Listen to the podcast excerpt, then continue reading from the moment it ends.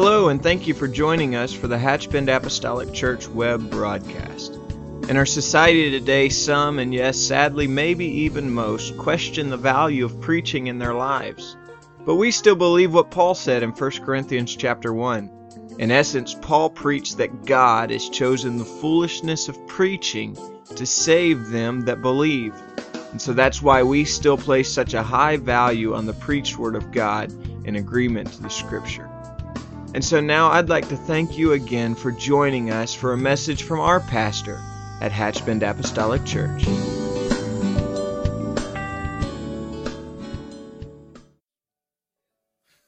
Said, I'm here. And that rain today to cool everything off was just a welcome reprieve. That's what I feel here tonight. That same thing spiritually, just a welcome reprieve to come into the house of the Lord.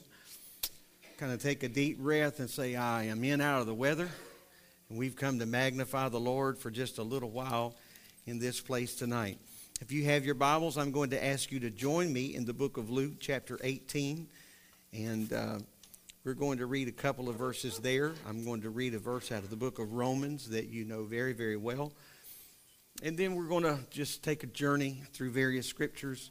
We're going to continue our thought on when God's people pray and what happens when the church prays. Certainly, different things happen when and as we pray and as circumstances of our life change and uh, situations that we're praying about. And so we're going to talk about a couple of different aspects of that when we pray. And so the book of Luke 18, and uh, let's read down through verse number 7. There was in a city a judge which feared not God, neither regarded man. And there was a widow in that city, and she came unto him, saying, Avenge me of mine adversary. And he would not for a while. But afterward, everybody say afterward. But afterward, that's a key word. He said within himself, Though I fear not God nor regard man, yet because this widow troubleth me, I will avenge her, lest by her continual coming she weary me.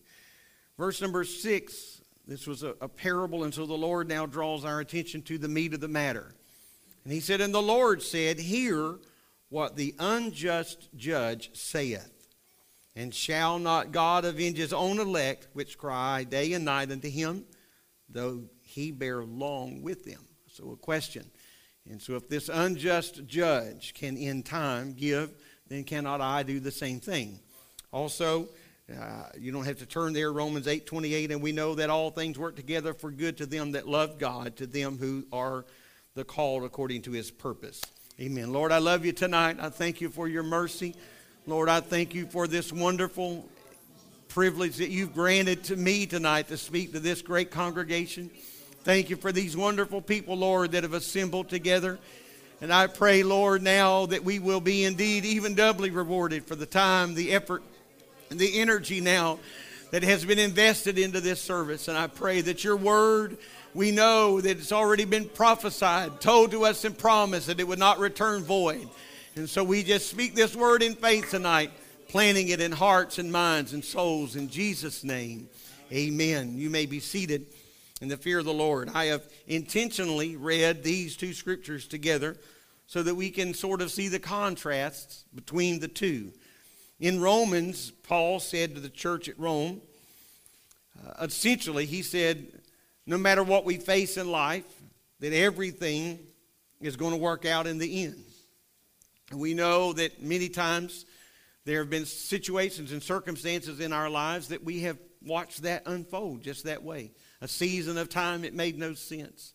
And then we have lived in some situations long enough to see that God indeed did take those circumstances, perhaps not orchestrated by Him to begin with, but He did take those circumstances and work them for our good.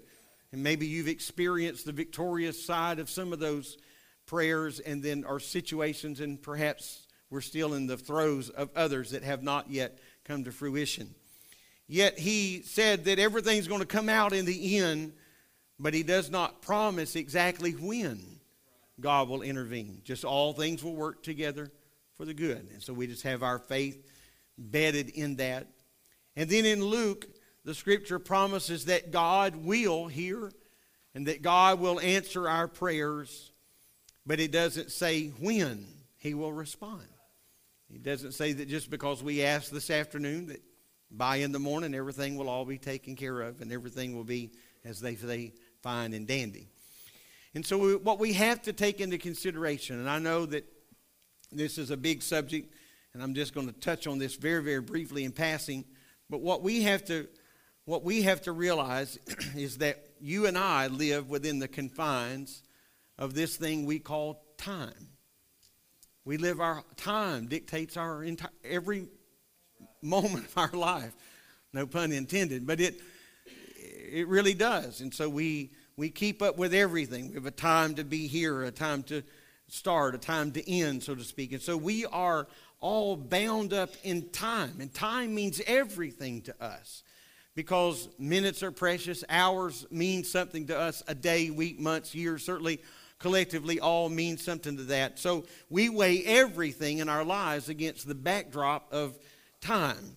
However, there's something powerful that we must hold on to, and that is the fact that God does not live uh, within those confines. Amen. He doesn't. He, he, time is nothing to the Lord. And so we, we can't get all bound up in that, spiritually speaking. And so here I said all that to say this that just because, and, and I know this, this is a little, a little bit blunt, but hear me. Just because we don't live to see the fulfillment of something does not mean that it didn't come to pass. Now, I know that that's a little bit disconcerting because we, we'd like to pray and we know that God has, has heard our prayer, and even in some cases, we feel like God has, has given an approval on a prayer, but yet we don't, we don't see the end of the matter. And so, if we're not careful, we get frustrated. Why? Because we are bound by time. We are relegated by time. And so, we, we think, at least on the largest scale that uh, humanly possible, we'd think, we would like to think, in my lifetime, I'd like to see such and such happen. But just because we don't live to, live to see something fulfilled doesn't mean that it doesn't come to pass. And so that's why we have to live for the Lord by faith. We may never know the impact that our lives have on the, on, on the lives of other people. We may never know that in, in the truest sense. And so, uh, another thing that's a little bit hard to reconcile is the fact that not everyone lives to see the results of their good.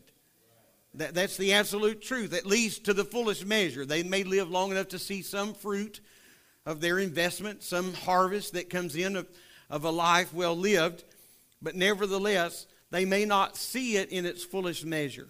Now, to try to make that make sense, I want to go to some passages of Scripture, and I want to talk about the life of a lady that many of us know, and we know her sto- story well. And that is the lady by the name of Ruth. And so after Naomi lost her husband, and then she lost two of her sons, now Naomi is in a strange land with really, we might want to say, two strange women.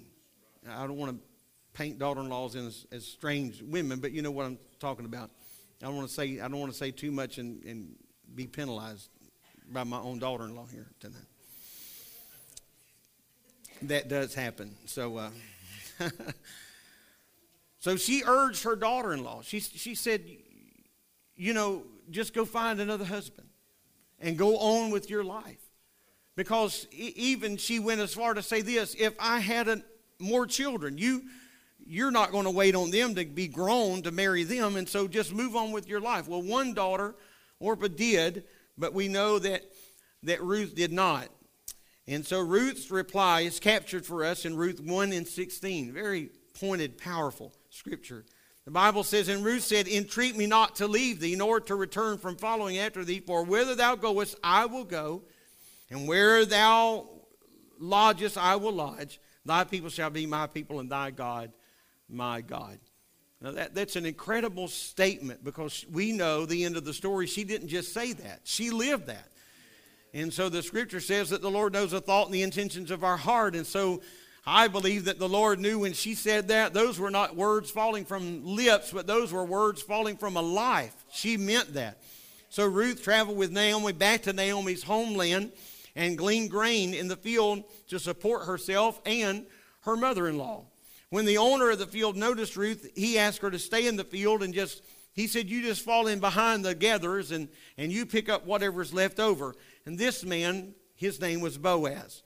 So instead of feeling entitled to this kind of treatment, because in all truthfulness, Ruth was a, a strange woman in a strange land. And she could have been treated any way.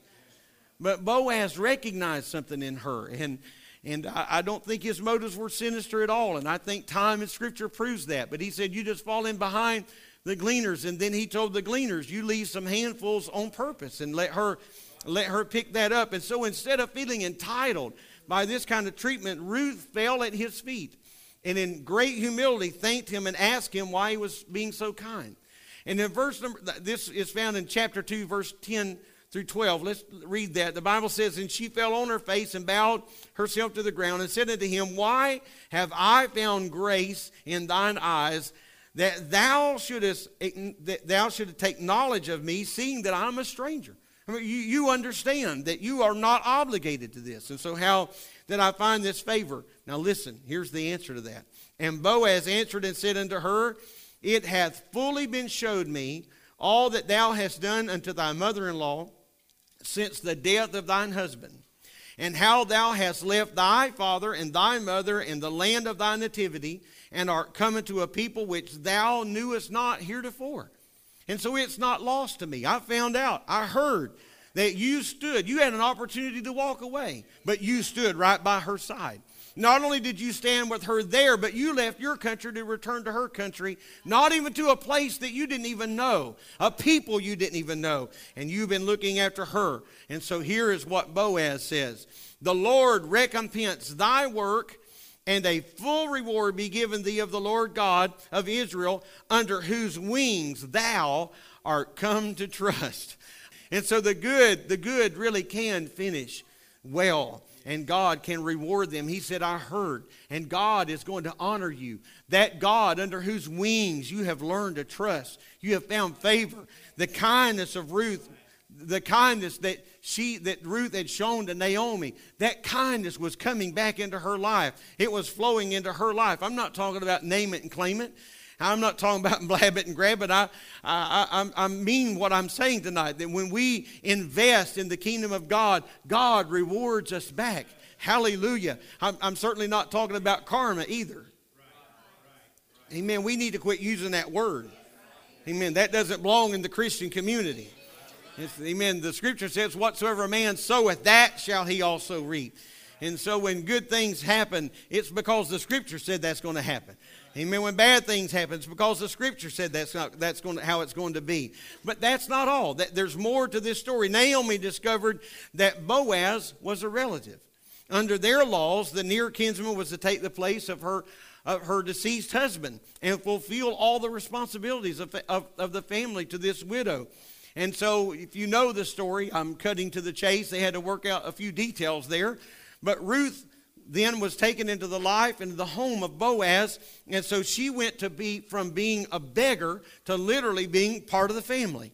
And so it wasn't just enough God said, I'm not going to leave you in the field gleaning just handfuls of purpose that you're picking up, but I am going to bring you right into the house of Boaz, and you're going to be there not as a beggar, not as a servant, but as a family. Amen. Now, I think the story of Ruth is an incredible story from beginning to end, and I promise you, I, I could talk all night long about Ruth. But to me, right here is where this story takes an incredible turn. It's already been incredible, but but here's where the story takes an incredible turn and validates the point that I was trying to make a moment ago. In time, of course, as we all do, Ruth passed. Knowing that God had been faithful to her, Ruth left this world, realizing that when she walked away from her country, her kinsmen, and into a strange land, that God had placed her not just in the field of Boaz, but eventually in the home of Boaz. And she lived under the favor of God and Boaz the rest of the days of her life. But she died and passed from this world without realizing some very critical things. Amen. She never knew. She knew God was blessing her, but she did not have a tape long enough to measure that blessing. She had no idea that the name of her great grandson was going to be David and that he would lead Israel. Amen. What it would be well enough to end right there. But she sure didn't know that Matthew one day was going to record for us the manger scene and the birth of a child named Jesus, for he shall save his people from their sin. And so, if you just keep your finger in the book of Matthew and write on that manger, holding a man, a young man, a baby by the name of Jesus, and start tracing backwards, you're going to go all the way back and you're going to find Ruth right there in that family seed. I'm telling you tonight that when we pray, God may not answer our prayer to the fullest extent, like we think that it's all going to come into fruition. We may leave this world thinking, you know what? God's been mighty, mighty good to me. And then when we get to heaven, when we get to heaven, realize that there's some rewards coming our way we didn't even realize. There's some interest that's being garnered we didn't even have any idea. That's why I don't want to take too much time here, but that's why we. When, I've always said that that when we get we get our rewards, a child of God doesn't get their reward until they stand at the judgment seat of Christ. And the reason for that is because we're not through getting our rewards yet. And I could just pluck one illustration out of the air to validate my point. When you think of all the pioneers of churches that planted churches all around the world, amen, they served their tenure, whatever that may have been. It may have been their lifetime, their adult lifetime. They served in that church and, and they prayed people through the Holy Ghost, and wonderful things were happening, and families were restored, and blah, blah, blah, blah, blah. And they pass from this world, and they go on. Amen. But they don't realize if that church kept going, and souls kept being filled with the Holy Ghost, and lives kept being changed every time, every time something positive happened, there was just another deposit that was made in a spiritual account. Amen. Do you know? That Ruth left this world not realizing that one of her descendants would be the very Savior of the world. Amen. So in this life, she never knew that. Oh, what don't you know heaven's going to be exciting? Amen. Can't you just see all of these people saying, What? You have got to be kidding. I cannot believe my ears. I'm talking about what happens when we pray. She knew that God's grace through Boaz, her kinsman redeemer, but she had no idea it would lead all the way to the manger. From our text, Luke said, And shall not God avenge his own elect? Shall not God avenge them which cry day and night unto him, though he bear along with them? From this, we realize that God can and will answer our prayer, but he doesn't tell us when. or if we're even going to know the full results or the extent of that prayer. Now, I know that cramps us up a little bit because we'd like to see it all happen in our lifetime. But you see, God has a plan. God has a plan. And so we have to just trust Him in that. And so what happens when God's people pray? Sometimes the Lord says yes, even if we don't realize that He did. Amen. And so exactly what happened in the life of Ruth. And so that's just one facet of honored prayers or one facet of what happens when God's people pray. Now, I want to take us now down to the book of Judges. We're going to talk about another familiar Bible character. And um, again, a, a man that has given us a whole lot to think about, talk about, teach, and preach on. But the book of Judges introduces to us a man by the name of Samson and his parents. And so when we go to the book of Judges 13 and 3, the Bible says, And the angel of the Lord appeared unto the woman, which was Samson's mother, destined to be his mother, and said unto her, Behold, now thou art barren and bearest not, but thou shalt conceive and not just bear a child, but bear a son. Very specific.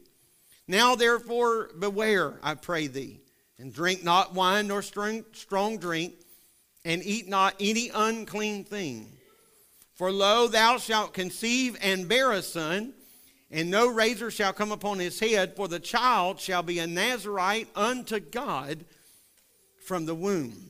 And he shall begin to deliver Israel out of the hands of the Philistines.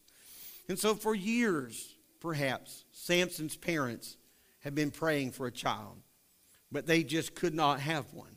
And then all of a sudden, an angel appears and said, Your destiny is about to change. However, there were going to be strings attached to this answered prayer.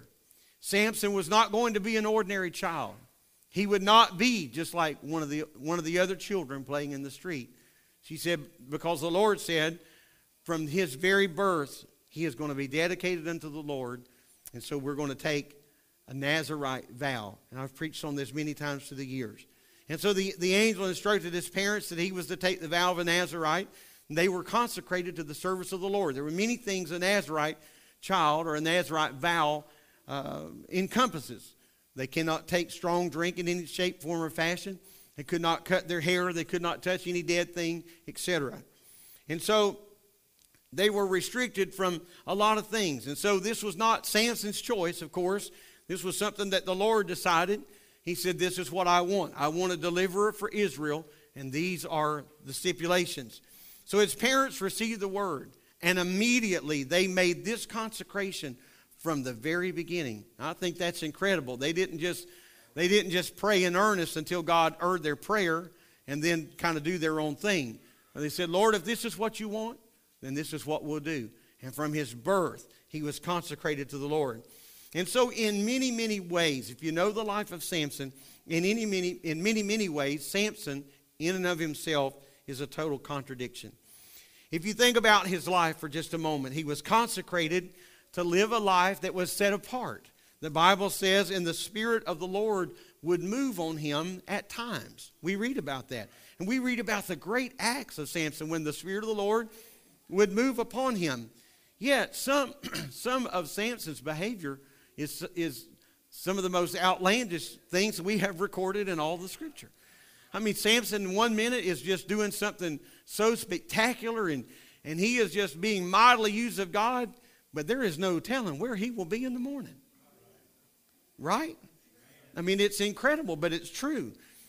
And so his behavior was just so unpredictable, and he was just here a moment and there a moment. And most of his weakness sadly played out in living color for the entire world to see. And I'm not suggesting that it had it happened in a dark corner, it would have been all right. What I'm saying is that as, as great and outlandish as his, as his victories were, so were his failures.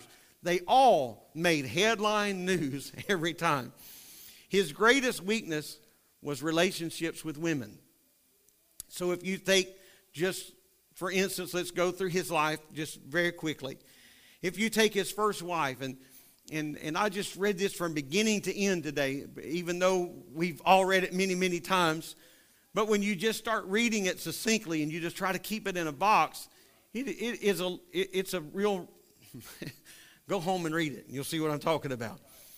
But when we take his first wife, he insisted that he would, that his mom and dad would marry, that he would allow him to go to Timnath and he would marry a, Philist- a girl, a daughter of the Philistines. And so they tried with all of their might to talk him out. You can't do this, Samson. You're a Nazarite. You've been dedicated to the Lord. You, you can't have anything to do with this. But they couldn't talk him out of it no matter how much he, they tried. And so on the way to Timnath, apparently his parents were already there. He was making the journey alone. The Bible says that a lion jumped out of the path and there was nothing in his hands, the scripture says, and he slew the lion. Or maybe I said that backwards. He slew the lion, and the scripture said there was nothing in his hands. Or in other words, there was no weapon in his hand, but just with sheer strength, he slew a lion. Uh, just for the record, I don't have that particular thing in my resume, but nevertheless, he slew a lion and just goes on about his way. He doesn't even make mention of this. He tells nobody anything about this. And so, with his strength, this beast, with his bare hands, he leaves it behind. And so, as the wedding day approaches, Samson went to Timnath again, and as he did, he walked past the lion, the carcass of the lion, and he noticed there were bees there and then honey, and he reached into the carcass, and there he go. He touched a dead thing. And so he's not only marrying somebody that he shouldn't marry, but now he's over here touching something that he shouldn't touch. And so he even took some of the honey and shared it with his parents, but he didn't tell them anything about the first encounter uh, of killing the lion, nor where the honey comes from. He told no, any, no one about that. And then at the wedding, for whatever reason, Samson's just this unpredictable guy. Right in the middle of this wedding, uh, I hate to use the word bet, but I guess essentially that's what it would be. But there were 30 young men that were gathered there for the wedding. And so Samson, essentially, I'm putting this in our words, he just sort of bet them. He said, I've got a riddle, and if you can't solve it, then, uh, then you owe me 30, he said, if you can solve it, I'll give all 30 of you a brand new suit of clothes. But if not, then I want that from you. And so this, this is where this was born, the riddle that he placed before them. Judges 14 and 4, I'll just read it. And he said unto them, Out of the eater came forth the meat, and out of the strong came forth the sweetness. And they could not, in three days, the Bible says they could not expound or figure out the riddle. Try as they might, they just could not figure out the riddle. So they approached Samson's bride. and so they threatened her life. it's, it's the most bizarre thing. I, I kept looking back at the front of this to make sure it didn't say National Enquirer. I hope that wasn't too shocking, but I mean, that's almost how you feel. You're just reading, you're going, for crying out loud. And so they say, Look, here, you tell us the riddle, or we're going to kill you. But this has gotten pretty serious over, uh, over clothes. I'll leave that alone. They threatened to harm her and her father's house if she didn't tell them the answer. So she kept asking and asking. And for seven days, for seven days, she just kept whining and crying and carrying on. And I won't say anything else about that. and so finally, Samson just could not take it anymore. And so he gives her the answer to the riddle. She, in turn, tells what he told. In Judges 14 and 18, the men of the city came, and they said unto him on the seventh day before the sun went down, they had the answer What is sweeter than honey and stronger than the lion? And he said unto them, If you had not plowed with my heifer, ye had not found out my riddle. Now, I realize there's some different typology that's used in scriptures and, you know, a lot of references that, that, that kind of go against the grain of our Western culture, but I don't think in any hour it would be a good idea to call your new bride a heifer. And just a little word to the wise you do with it what you want to. But if you call her heifer and say, well, it's in the Bible, you, you may be eating that Bible. That's what I'm thinking.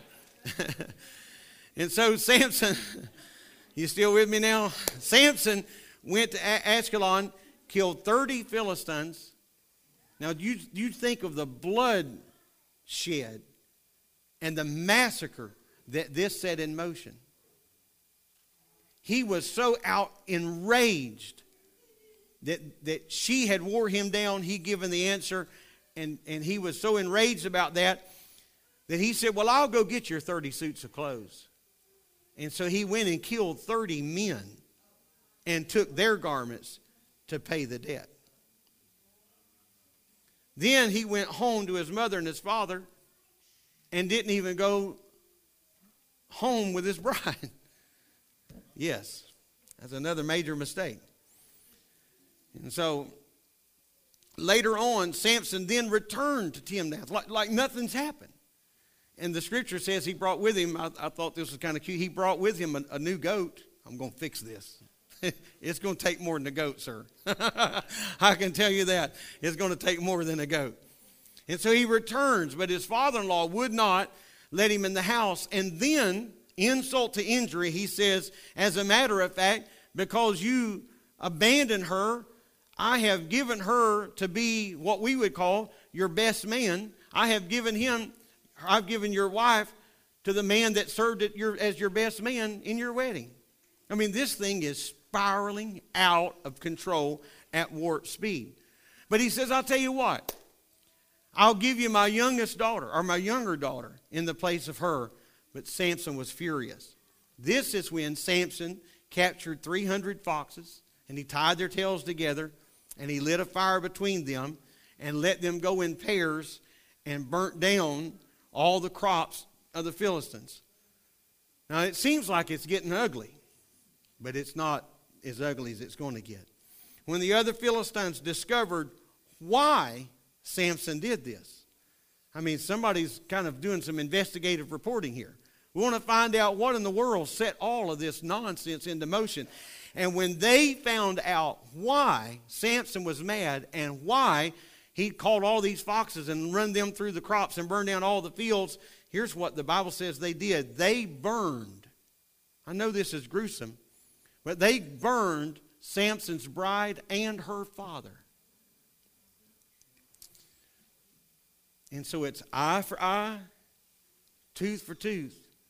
I know we got way more teeth than eyes, but you're eventually going to run out of everything if you don't stop this madness. And so when they found out they killed her, they burned him, the scripture says, and her father. And this revenge on Samson only made Samson more furious. And so the scripture says in Judges 15 and 7, and Samson said, Unto them, though ye have done this, yet will I be avenged of you, and after I will cease. And he smote them hip and thigh with a great slaughter and went down and dwelt among the rock of, of Edom. And so when he heard what happened and how Sam, Samson's own people turned, he, they, they tied him with ropes. They, they did everything they could do, but the Spirit of the Lord overtook Samson and he killed a thousand Philistines with the jawbone of a donkey. I mean, this thing is getting out of hand. By far, getting out of hand.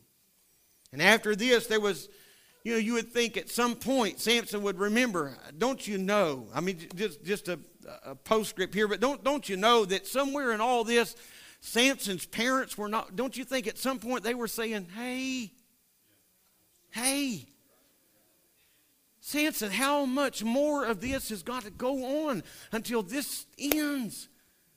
I mean, what in the world? It's got to end. I just have to think that somewhere mom and dad were not just mute, standing in a corner, pretending nothing was going on. I think they were saying, Samson, you've got to get it together. I mean, look how many innocent people are losing their lives over nonsense. Over nonsense. But Samson just can't get it together. And then so we read, and, and again, I'll abbreviate this for the sake of time, but there was another encounter with yet another prostitute in the city named Gaza not to belabor the point, I, I just want to move on to the part of the story that we're perhaps the most familiar with. And I will say this as our musicians come. And that would be Samson's affair with a lady by the name of Delilah. It was Delilah. It was Delilah that finally and ultimately brought him down. I'm telling you, with all my heart, I believe there were men that sat around the campfire night after night after night, sharpening their sword, saying, Tomorrow I'm getting him. Tomorrow I'm going to lay him in the ground. But they were not shrewd enough. Their swords were not sharp enough. Their abilities were just not honed and skilled enough. But you see, the enemy had one, one waiting. And so it was Delilah. Once again, when Delilah stole his heart, the Philistines conspired with her to try to defeat him. They persuaded Delilah to discover the source of his strength. This was far more serious than the riddle. oh, yes. But it was the same tactic. She tried time and time and time again. And I know, isn't it a great mystery that Samson tells her something that's not true, but she does it, and then he wakes up. Wouldn't you think at some point he realizes this woman's not playing? No matter what I tell her, she does it. And yet he walks and walks deeper and deeper into this web of confusion and debauchery. The Bible says that Delilah vexed him over and over and over and over and over and over. And finally, he just throws up his hands, I, I suppose, in absolute surrender and says, Well, here's, here's what you do if you just cut the locks of my hair, it'll all be said and done. And so, in time, that's, exact, that's exactly what happened. And so, of course, that night, to no one's surprise, Delilah cut his hair. The next morning, the Philistines captured him, and the very first thing they did was pluck out his eyes. What a cruel, bloody, bloody mess. And then they used him as a common animal. And they tied him to the grain mill, and, and around and around and around he would just grind that corn or the grain. He was a completely broken man by now. He was a completely changed man by now. This is not the same man that picked up the gates of the city and took them to the hilltop and set them down. This was not the same man who took the, the jawbone of a donkey and slayed a thousand men. No, this was a different man. This was a broken man. This was a man that realized that God truly, in the words of some of the old timers, had slowly walked him down. His past had invariably caught up with him. And so they thought they had won. And because of that, they threw a great party and they gave praise to Dagon, their God. And the Bible says in Judges 16 23, Samson called unto the Lord and said, in Judges 16 23, the Bible says, And the lords of the Philistines gathered together to offer a great sacrifice unto Dagon their God and to rejoice. For they said, Our God hath delivered Samson, our enemy, into our hands. He's here. We have him. And so Samson had squandered away his opportunity. His poor stewardship of God's gifts to him had not only disgraced him, but his entire family. One writer said this, and I, I just thought this so interesting. He said, Though he could control others with his ferocious strength, he didn't have the self control that he needed to keep one secret. Just one. Just one. That lack of self control was his downfall and ultimate demise. In the middle of their festivities, the drunken Philistine said, I know what let's do. Let's bring Samson up here and we'll let him entertain us. How humiliating. It wasn't enough that they had captured him and blinded him and strapped him to the chore of an animal. That said, let's bring him up here. We want him to hear our laughter. He can't see us laughing, but he can hear us laughing. The Bible says that nearly 3,000 Philistines were gathered at this party. And I know it seems like that I've strayed from my subject a little bit, but I'm coming home right here. With his hands on the support pillars of the temple, God's man prayed.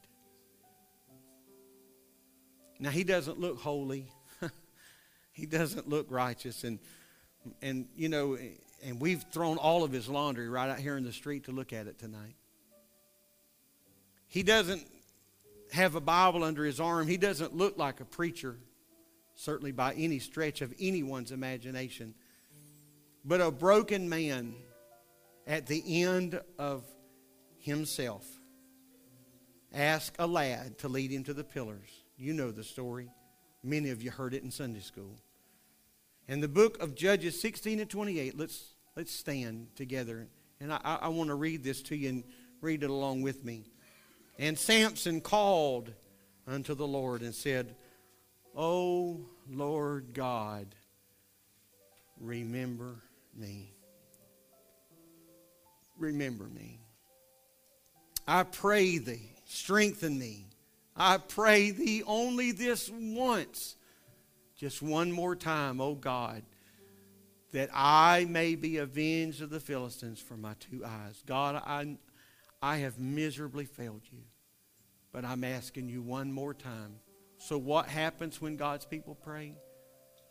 No, please don't understand, misunderstand me tonight. I, I'm not suggesting that you can live your life any old way. Because I want you to clearly understand the man that has braced himself between these two pillars is a long, long, long, long way from the man before he went to Timnath. Amen. Can I I'll just insert this right here? I, I don't want to leave the wrong impression because we certainly preach grace. The Bible's full of grace. We try to preach that, not just preach that, but live it here. But the Bible says that the prodigal son, I want my inheritance. I want everything that belongs to me. And his father gave him his inheritance, and he went away and he wasted it all. Came to himself in a hog pen and came home. And he was welcomed home and restored back into his father's home and his father's graces, but you never, ever, ever read anything about that wasted inheritance. Because see what he spent, spent. Amen. Amen. It was gone. That chapter of our life is closed. And so you whatsoever a man soweth that shall he also reap. That's positive and that's negative. And so what happens? Here's a broken man.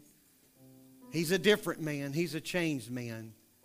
But hear me tonight, he's still God's man. He was still God's son. And so when he put his arms, God anointed him, as our words would say. He was not moving with the steps of an egotist like he once did. In many ways, he was far from that. Captured, humiliated, tormented, and blind. That doesn't sound like any trace evidence of a victor, but look what happens. In, Sam, in Judges 16 29 and 30, we'll read this. The Bible says, And Samson took hold of the two middle pillars upon the house which, upon which the house stood, and on which it was borne up of the one on his right hand, the other on his left. And Samson said, Let me die with the Philistines. And he bowed himself with all of his might, and the house fell upon the lords and upon all the people that were therein. So the dead which he slew at his death were more than that which he slew in his life. And so Samson's mission from birth was one thing. He chose a different route. He paid a huge price for that. But in the end, God's grace was sufficient enough to hear his prayer one more time and to reward and avenge Israel. Amen. I'm telling you tonight that that sometimes we think, well, I've just my life is just such a mess. There's just no way it could be right. Let me tell you something. God hears our prayer. God hears our prayer. Amen. Why don't we just gather around the front? Can we close in family prayer? Hallelujah. I love you today, Jesus. I thank you, Lord, that, that you just somehow reach around our failure and our mistakes. Somehow, God, you reach behind and around the, the past that's just jaded and scarred, bloodied by bad decisions that we've made ourselves. Whether intentional or unintentional, we have found ourselves walking down roads that we should have never been. We were on our way to Timnath when we should have never been even shopping there. Oh God, I pray tonight that you would help us to realize the value of your spirit, the power of your presence. In Jesus' name.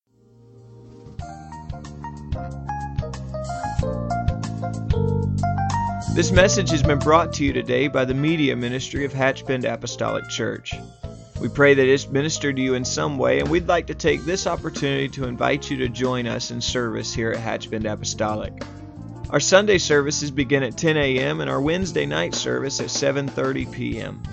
For any more information or to speak with our ministry staff, please feel free to call our church office at 386 935 2806, or you can visit the contact link here on our website. Again, thank you for listening, and we pray God's richest blessings on you and your family.